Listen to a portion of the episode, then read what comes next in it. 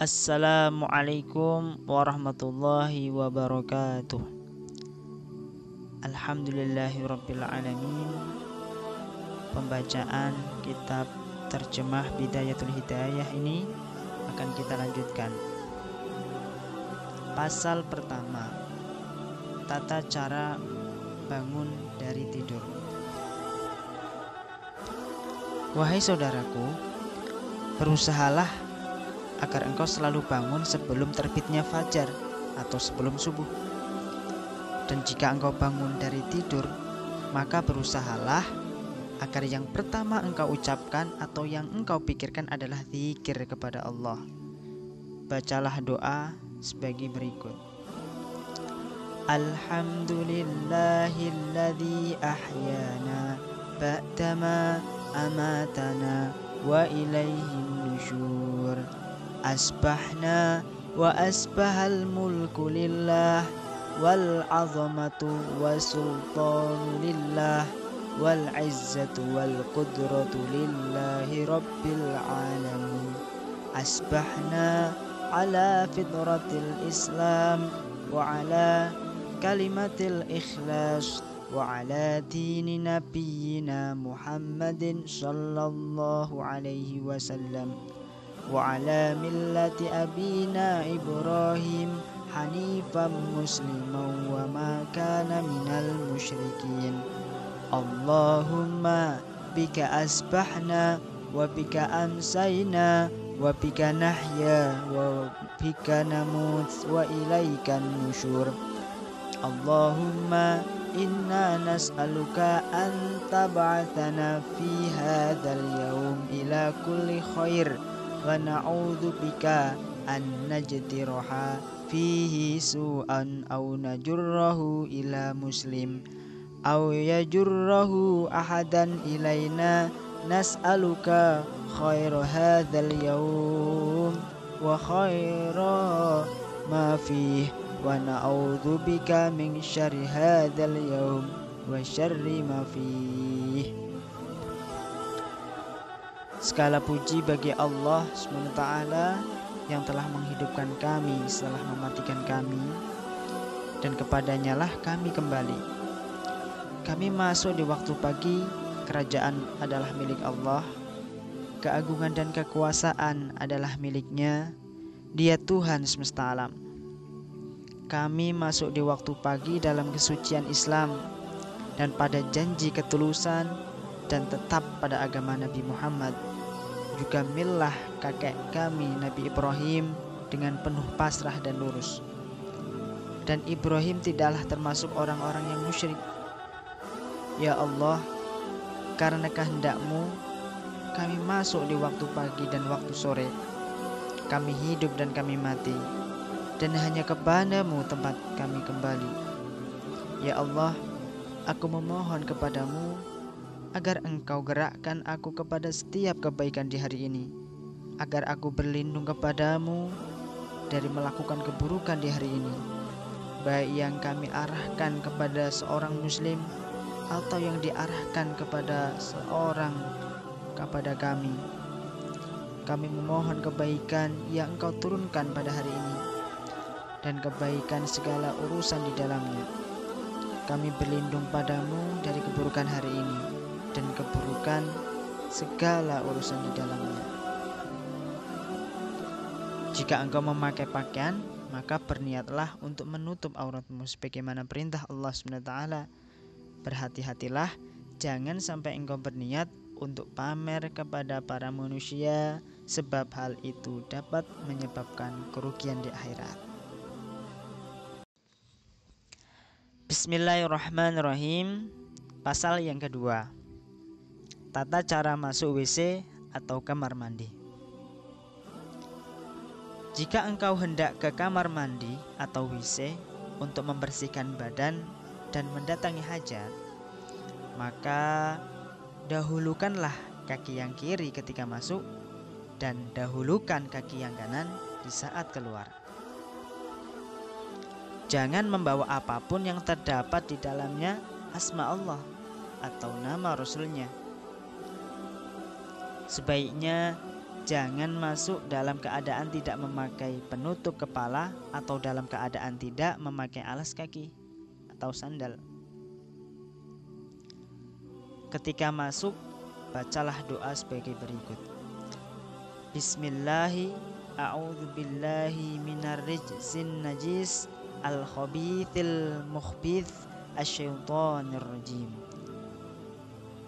Dengan menyebut nama Allah, aku berlindung kepadanya dari segala gangguan syaitan yang terkutuk, kotor, najis, jijik dan menjijikan. Bacalah ketika keluar hufronak. Alhamdulillahilladzi azhaba anni ma yu'dhini wa abqa fiyya ma yanfa'uni. Ya Allah, aku mohon ampunanmu Segala puji bagi Allah yang telah menghilangkan dariku segala hal yang berbahaya untukku dan menetapkan di dalam diriku segala hal yang bermanfaat bagiku. Hendaknya engkau menyediakan air untuk bersuci atau batu istinja sebelum berhajat.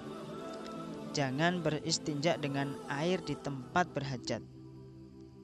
Hendaknya engkau menuntaskan keluarnya kencing dengan berdeham tiga kali atau dengan menjalankan jari tangan kiri pada bagian bawah batang penis dan ulangi hal itu tiga kali. Jika engkau berhajat di padang pasir atau tempat yang terbuka, maka menjauhlah dari pandangan manusia dan engkau wajib memasang penutup dengan sesuatu yang dapat menghalangi pandangan orang lain. Jangan membuka aurat sebelum sampai di tempat duduk yang digunakan. Jangan menghadap ke arah kiblat atau membelakanginya, karena itu hukumnya haram jika di tempat yang terbuka dan hukumnya makruh jika di dalam kamar mandi. Sebaiknya tidak menghadap atau membelakangi matahari maupun bulan. Jangan berhajat di tempat berhenti atau tempat pertemuan manusia. Jangan kencing di air yang tidak mengalir, di bawah pohon yang berbuah, dan di suatu lubang atau liang tanah yang bukan di kamar mandi.